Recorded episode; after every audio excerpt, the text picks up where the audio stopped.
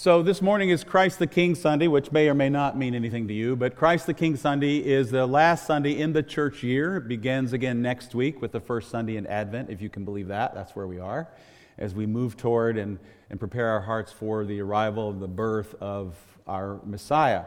We observe Christ the King Sunday, or it was intended for us to observe Christ the King Sunday, as a reminder that one day in the future Jesus will return as King, and when he comes, he will bring with him final judgment. Now, judgment, uh, how you view the judgment depends on uh, who you are. If you are a righteous person, you look forward to the judgment because it's when God comes and puts everything to right. If you are a wicked person, not so much. Judgment is something that we are urged by remembering Christ the King Sunday. We are urged to remember and to prepare ourselves for. Ultimately, however, how we do in the final judgment is all about where we place our faith. And the calling upon us is to place our faith in, the work of, of Jesus Christ. That said, we'd best not forget or dismiss the reality that several times in our New Testaments, the Gospels in particular, um, the judgment is also wrapped up in how we treat other people. In particular, how we treat those who are less fortunate than we are. So my mind immediately goes to Matthew 25, which I believe we looked at back in the spring. Matthew 25, the story of the sheep and the goats, the wicked and the righteous, and this separation of the two at the end of the age. And those who have been generous towards others, the least of these, those who have been caring towards them, they are welcomed into their eternal reward. Those who have not been generous and caring toward those in need are turned away. Now, however, we want to nuance and interpret that passage and what's going on there, one thing is absolutely clear. One thing is clear, and that is that generosity and a caring spirit matter to God. Generosity and a caring spirit matter to God. Or I think of James chapter 1 verse 27 where James the brother of Jesus says that true religion, religion that is faultless and pure is that which looks after widows and orphans, the least of these, in their distress. And so I think it's good on this Christ the King Sunday that we spend some time reflecting on what it means, our, our calling as followers of Jesus to, uh, to be generous and to be willing to share. The question that we began with last week in the first sermon in this uh, brief series of sermons was what does it mean to live the good life? And in that context, we didn't mean to have everything, to have cars and houses and so forth. We meant to live the truly good life. Given the good that God has already done for us in the life, death, and resurrection of Jesus, how should we respond? And we said then that one good turn deserves another, or one good deed deserves another. The one, this one good deed that God has done for us in Jesus uh, deserves more good deeds from us. And fact, we'd say that this one good deed that God has done for us deserves a lifetime of good deeds. The Apostle Paul writes to Timothy Command those who are rich in this present world not to be arrogant, nor to put their hope in wealth, which is so uncertain, but to put their hope in God, who richly provides us with everything for our enjoyment. Command them to do good and to be rich in good deeds. So, doing good is part of what leads us to the promises in verse 19. In this way, they will lay up treasure for themselves as a firm foundation for the coming age so that they may take hold of the life that is truly life. That's where we get our good news from this week and from last week. In Christ, we can have the good life. In Christ, we can have the good life, the life that is truly life. Because of the good that God has done for us, not only are we promised eternal life in the hereafter, but we are promised abundant life in the here and now. We experience and we enjoy that life by doing good and by being rich in good deeds. That's what we talked about last week. However, that's only half of what gets us to the life that is truly life, the abundant life. There's one more thing, going in back to the passage command them to do good, to be rich in good deeds, and to be generous and willing to share. And to be generous and willing to share. How can we have the good life? By doing good and by being generous and willing to share. See, Paul is finishing up his thoughts from early in the chapter where he's dealing with the problem or the challenges of wealth and riches, the dangers, in fact. After warning Timothy to watch out for the false teachers uh, who are weaseling their way into the church and, and who, in his words, are, quote, people of corrupt mind who have been robbed of the truth and who think that godliness is a means to financial gain, Paul then uh, says back in verse 6 and following, but godliness with contentment is great gain. as opposed to the false teachers who are seeking financial gain with their deceptive teaching. For we brought nothing into the world, and we can take nothing out of it. You can't take it with you. But if we have food and clothing, we will be content with that. Those who want to get rich fall into temptation and a trap and many foolish and harmful desires that plunge people into ruin and destruction. For the love of money is a root of all kinds of evil. Some people eager for money have wandered from the faith and pierced themselves with many griefs. This is not too far from the warning that Jesus gives us in the Sermon on the Mount in Matthew chapter 6, where he says, No one can serve two masters. Either you will hate the one and love the other, or you will be devoted to the one and despise the other. You cannot serve both God and money. If we have an unhealthy attachment to wealth, to money, to things, it may very well wreck our faith. But this is not only a word for the rich, for any of us, rich, poor, anywhere in between, can worship money and possessions, regardless of how little or much we may have. Any of us can. To put it yet another way, as the book Unleashed Generosity puts it, when it comes to money, we will either worship wealth or we will worship with our wealth. When it comes to money, we will either worship wealth or we will worship with our wealth. Becoming a generous person, then, is about discipleship. Becoming a generous person is about our transformation from worshiping wealth, however little or much we may have, to worshiping with our wealth. So, after a bit of a personal word to Timothy that we're not going to deal with in verses 11 to 16, Paul gets back on track in his, in his instructions concerning those who are rich. It seems like, if you read it, it seems like he realizes he's been rather hard on wealth. He's been rather down, rather negative about the dangers, and now he sees perhaps the need to give a little more positive input. Come on, Paul, can you be a little more positive? It's not about feeling guilty about what we have. It's not about feeling guilty if we are wealthy. It's about learning an alternative way to live so that we do not fall into that trap, into that temptation that will lead to our ruin and to our destruction. And again, in speaking these things to the rich, Paul speaks them to us as well. For just as we said last week, when we compare our relative wealth here in the city of Lafayette to that of the rest of the world, we are all likely within the top 2% of the richest people on the planet. That doesn't mean life is easy. It doesn't mean we have no, uh, no financial worries or concerns. And this is not meant to make any of us feel guilty for whatever we do have. Not at all. It's simply meant to be an adjustment in our perspective. Most of the rest of the world is decidedly poorer than most of us. Most of the rest of the world. We are blessed we are, if I can say this, lucky. We did not earn being born at this time in this place, it was a gift. And so the question is how will we steward well over the grace of being born in this place at this time? We didn't earn it. We didn't deserve it. It's a gift that we live in this place at this time. How are we going to steward well over this gift of God's grace to us? When Paul says that doing good and being generous and willing to share enable us to lay up treasure for ourselves, most of us hear that and perhaps we think of Jesus' words, and Paul is likely borrowing from Jesus' words. Uh, Jesus is quoted several times in the Gospels as saying that the way to lay up treasure in heaven is to sell everything you've got and give the money to the poor. Now, from this point of view, being generous and willing to share with those in need is not so much a sacrifice, it is that.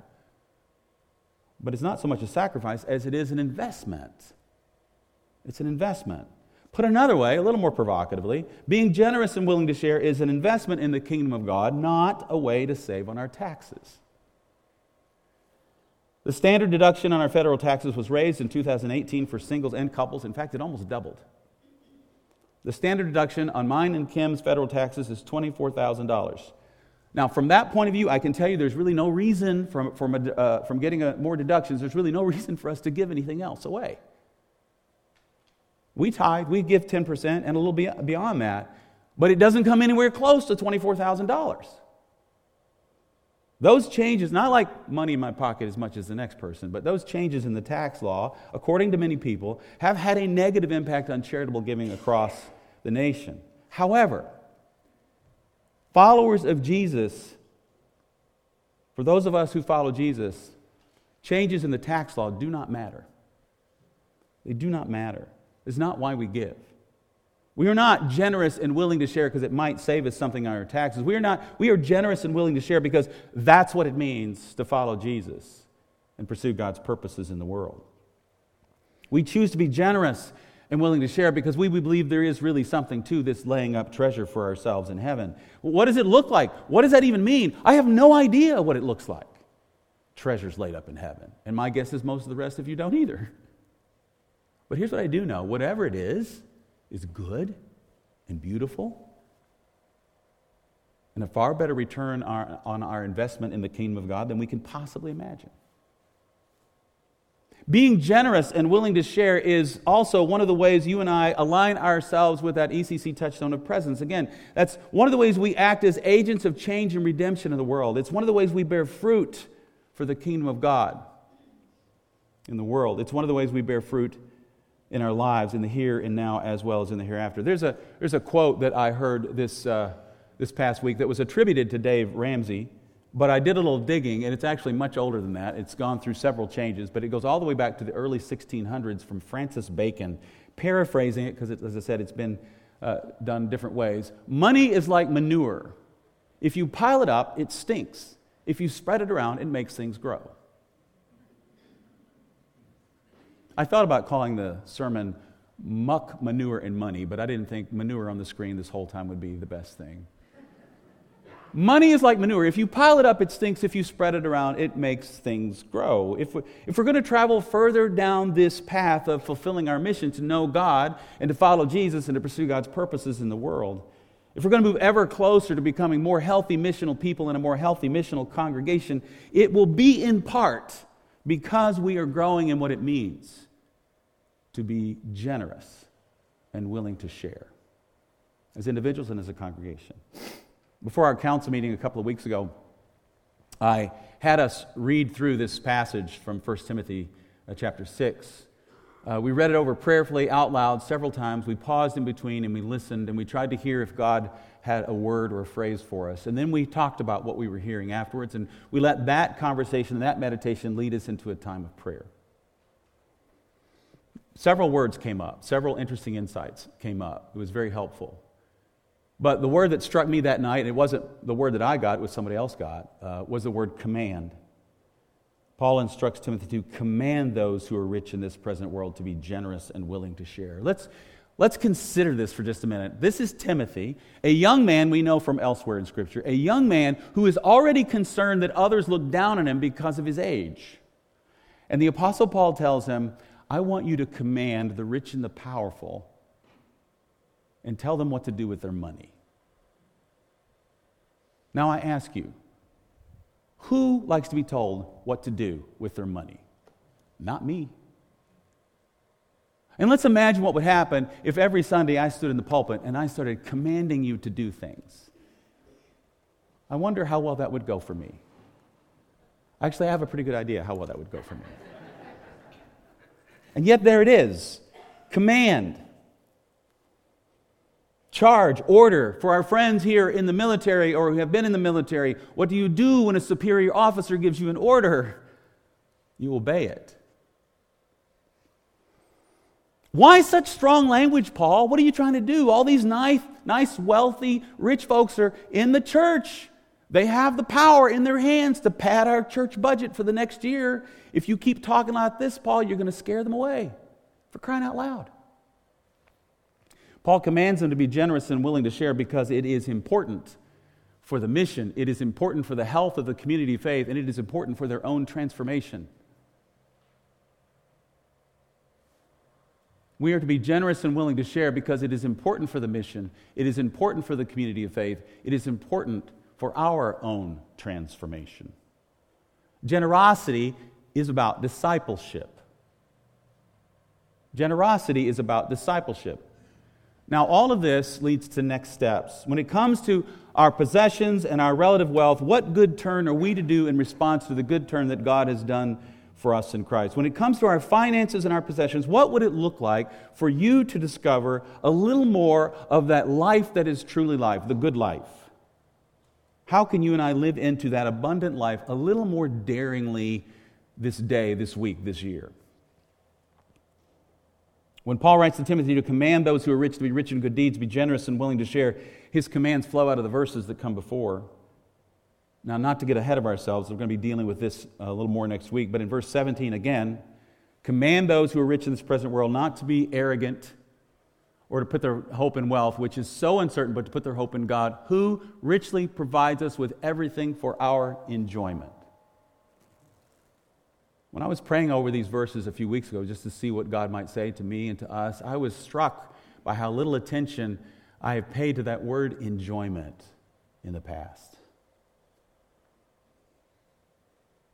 So often we talk about having our needs met, but God seems here to be intent on giving us all things.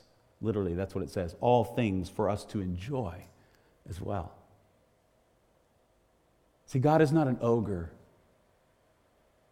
wagging his finger, watching over us to make sure we don't have any fun with what we have.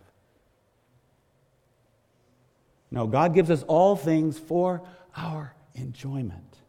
Everything from the two or three dollars you have in your wallet to a gorgeous sunset or to a great view of the Milky Way galaxy on a moonless night, all of it is given to us for this reason that we might enjoy it. And there are many other things in between. God does not give us all things so that we feel guilty because we have all things, not at all. Faithful stewardship, this is important. Faithful stewardship is not only about what we give away or what we save, it's also about how well we enjoy what we have. Faithful stewardship is not only about what we give away or what we save, it is also about how well we enjoy whatever we have. As the song goes, it's not about having what we want, it's about wanting what we've got. Enjoy life. Enjoy all things because God has richly provided these things for just that reason. So, first, let us consider all the ways we have been blessed. Let us stop and consider all the ways we have been blessed. I invite you to take up the and practice the spiritual discipline of counting your blessings, setting aside some time to quiet yourself, and asking God to help you see, even in the midst of hardship and difficulty, what is good? What is good and right and beautiful in my life that I want to just take note of that I can be. It's Thanksgiving week. This is a good time to do this. For what am I thankful? Make the list. Carry the list with you during the day. Ask God to reveal more things to you. Keep track of them. And sometime, spend time and sit down and read those things out loud. And give thanks to God for all the ways He has been good to you. This is, this is where stewardship starts. We have been blessed. So, a few years ago, I walked out into the parking lot of uh, Jeff High School, and I saw a penny, and I framed that penny. A penny as you can't see it, but there's a penny framed in this frame. It sits on my desk. And I did that because um, we had just seen Seussical the Musical, which is now one of my favorites. And in particular, there's one song that the Cat in the Hat sings that uh, I, I, am not, I don't think I'm overstating this when I tell you it was a bit of a religious experience. That may sound funny, but it was. Because going through some difficulties, both personally in terms of our family and in terms of just stuff happening at church, uh, I was just aware of all those things, and they were just a burden to me. And I was watching this. And then the cat in the hat sings this. This is just the first part. When the news is all bad, when you're sour and blue, when you start to get mad, you should do what I do. Tell yourself how lucky you are when your life's going wrong, when the fates are unkind, when you're limping along and get kicked from behind, tell yourself how lucky you are. And I don't know, something happened to me while I'm listening to this song, and I start to think about all the things that are good in my life. I am pretty lucky. You may not like the word lucky. I think it's fun to use it sometimes. I am pretty lucky. There's some good things in my life. I am blessed. Walked out to the parking lot, looked down, there was that penny. First thing pops in my head is see a penny, pick it up, and all the day you'll have good luck. So I pick it up. The year on it was 2005. Probably the most, at least at that time, the most difficult year our family had had in, in terms especially of one of our children. It was a reminder to me that even with all of that, I'm blessed and there are good things to celebrate and give thanks. And so I frame it and I keep it on my desk to remind me that every once in a while we just need to tell ourselves how lucky we are, how blessed we are. Practice the discipline of counting your blessings. You know, for our purposes, there are three broad categories of generosity that we're going to resp- uh, kind of explore in response to this good life God wants for us. The, the giving of our tithes and offerings to our local church, the above and beyond giving towards special causes and initiatives, and a generous way of life in the world. Most obviously, let's talk about the giving of our tithes and offerings each week during the offering or online. Notice there are two words tithes and offerings. A tithe is 10%. Now, if you aren't currently giving 10%, there's no judgment here.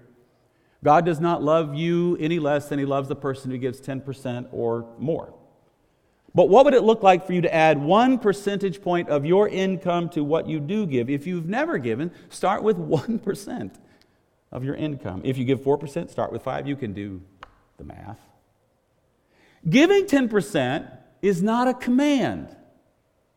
It's not a sin not to give 10%. I don't think it is. I think it's instruction on how to live the life that God wants you to have.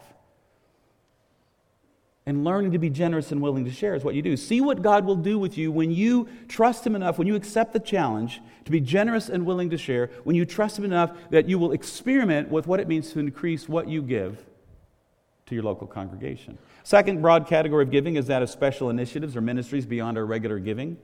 These are what we refer to by the other word, the second word, offerings. And as you know, there are always special ways to give at ECC, whether through national initiatives like Covenant World Relief. We'll be taking up an offering for that at the Harvest Ingathering service on Tuesday night, 7 p.m., followed by pie. You don't want to miss it. Or it can be in local opportunities to give, like uh, the one before us now, to give toward ECC's Christmas outreach.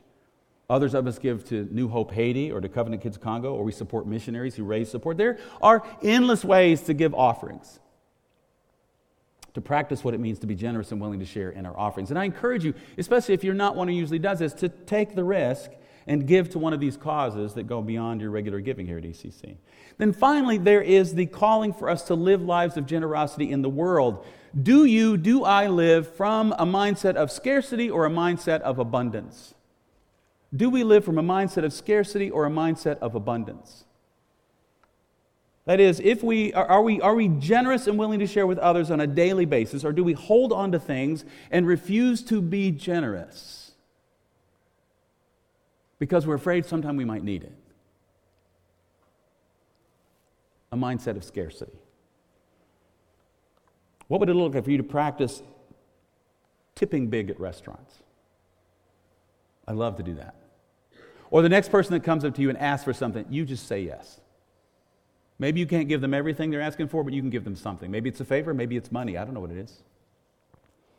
Or, as I, I know people do this a lot in this church, paying for someone's lunch, paying for a cup of coffee, just because. Once again, if we do these things, we will, we will become, we will be transformed in more generous people, more Christ like people, more Christiform people. Of these four responses, I want to challenge you to do the first one for certain count your blessings. Do that one for certain. And then I want to ask you to prayerfully engage in at least one of the other possible responses. You're welcome to try all three types of giving if you want to, but I'm only asking for one. Why? I'm only asking for one because I truly believe that if you engage in even one of these and you give yourself to it fully and completely, you will enjoy you will find joy in partnering with God. You will see God at work in your life, and that will transform you, and you will want to experiment with the other two areas as well. As we close, I simply want you to watch a, a, video testimony that we've got. It's a little longer than we would normally show for a video in a service, but it's a very good testimony. This Tom and Bree are a family who, who chose from the very beginning of their marriage to live off of the median household income. They say that a couple times in the, in the, in the clip. I just want to make sure you hear that. They, they chose to live off the median household income for the nation when they had access to far more resources and more money. Instead, they chose to be generous with the surplus, everything that was above that median household income. And as you watch, I want you to try to resist the temptation to compare their potential income with yours. That's not the point. Pay attention to their hearts. Excuse me. Notice how their decision to spread money around like manure made things grow for God's kingdom. How might we listen to their advice at the end of the clip? Listening to Jesus and asking Him what we are to do, what we can do with what we have, not what we wish we had. And afterwards, I will come up and close us in prayer.